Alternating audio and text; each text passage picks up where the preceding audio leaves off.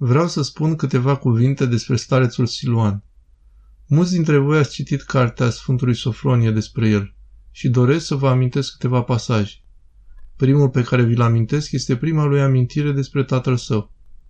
Tatăl lui a fost un țăran, un țăran credincios, devotat, nu sclav al regulilor, ci unul pe care regulile l-au dus spre cer.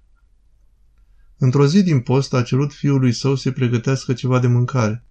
Băiatul era încă neștiutor și a pregătit o mâncare care nu era de post. Tatăl lui nu i-a zis nimic. A mâncat mâncare. I-a mulțumit băiatului, i-a mulțumit lui Dumnezeu. Dar anul următor, când a venit vremea să facă la fel, i-a zis viitorului stareț Siluan, Pregătește o mâncare, dar de data asta amintește-ți că suntem în post. Data trecută mi-ai dat o mâncare care nu era de post și am mâncat-o ca să nu te rănesc, dar am mâncat-o ca și când ar fi mâncare stricată. Dragule, nu mai fă la fel și acum. Iar starețul nu a uitat niciodată. Nu doar faptul că a încălcat regula, despre care nu știa, dar de mila pe care i-a arătat-o tatăl său, de faptul că era dispus să se spurce mai degrabă decât să-l rănească.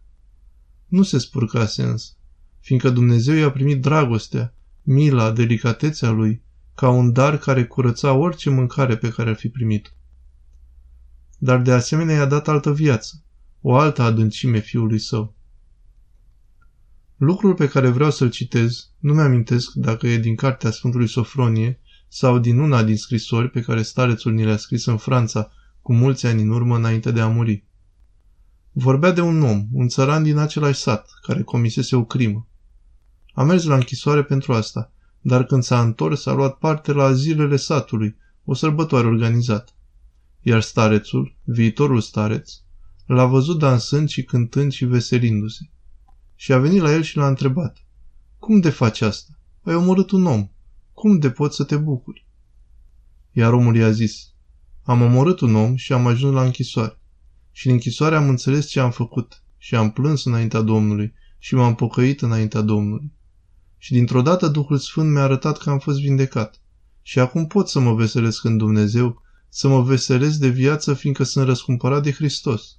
Și ce s-a întâmplat într-adevăr a fost îngrozitor. Dar este în trecut, iar trecutul nu mai apasă pe umerii mei. Nu mi-amintesc exact cuvintele, fiindcă le-am citit acum 60 de ani, dar acestea sunt gândurile. Și încă ceva. Multă vreme, când a devenit monah, a tânjit să-l vadă pe Domnul la Evea, să trăiască prezența și lucrarea Duhului Sfânt. Și s-a rugat, s-a rugat, s-a rugat și a plâns. Timp de 14 ani s-a luptat cu absența lui Dumnezeu, iar în al 14-lea an a ajuns la un punct în care nu mai putea îndura. Și s-a întors spre Dumnezeu și i-a zis, ești nemilos, nici o rugăciune nu te poate face să răspunzi. Și în acel moment, când ultima nădejde în rugăciunea proprie, întânjirea sa spre Dumnezeu s-a stins și nu mai rămăsese nimic decât el și Dumnezeu, deodată l-a văzut pe Hristos stând înaintea lui. Și a văzut atâta compasiune, atâta dragoste, atâta milă în ochii și pe fața lui, încât niciodată n-a mai putut uita. Și a lăudat dragostea lui Dumnezeu în toată viața lui, scriind în jurnale, una după alta, experiența lui a dragostei dumnezeiești pentru el și pentru ceilalți. Nu putea scrie cu stiloul pentru că nu avea prea multă carte, ci scria cu creionul, dar scria cuvinte ce veneau de la Dumnezeu. Și între ele este un pasaj, nu ți minte dacă l-am citit în cartea Sfântului Sofronie sau într-o scrisoare mai veche, nu pot spune, nu mi-amintesc. Dar el a zis ceva care arată la ce profunzime ajunsese.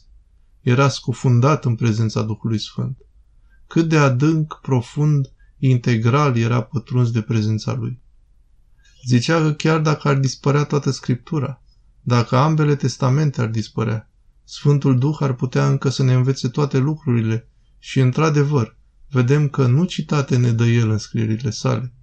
Sunt cuvinte ale adevărului, cuvinte ale vieții, pe care Sfântul Duh le-a inspirat. A atins un punct în care putea trăi în Dumnezeu, cu dragoste pentru om, iubim pe toți, având grijă de toți, dar nu depinzând de asta. Iar când a venit vremea morții, zăcea în infirmieria mănăstirii Natos și toți încercau să stea lângă el, ca să nu fie singur în fața morții, să nu moară în singurătate. Dar Dumnezeu știa că era atât de unit cu el, încât nu avea nevoie de ajutor. care era un act de dragoste omenească, dar care poate fi transfigurată, împlinită de dragostea dumnezească.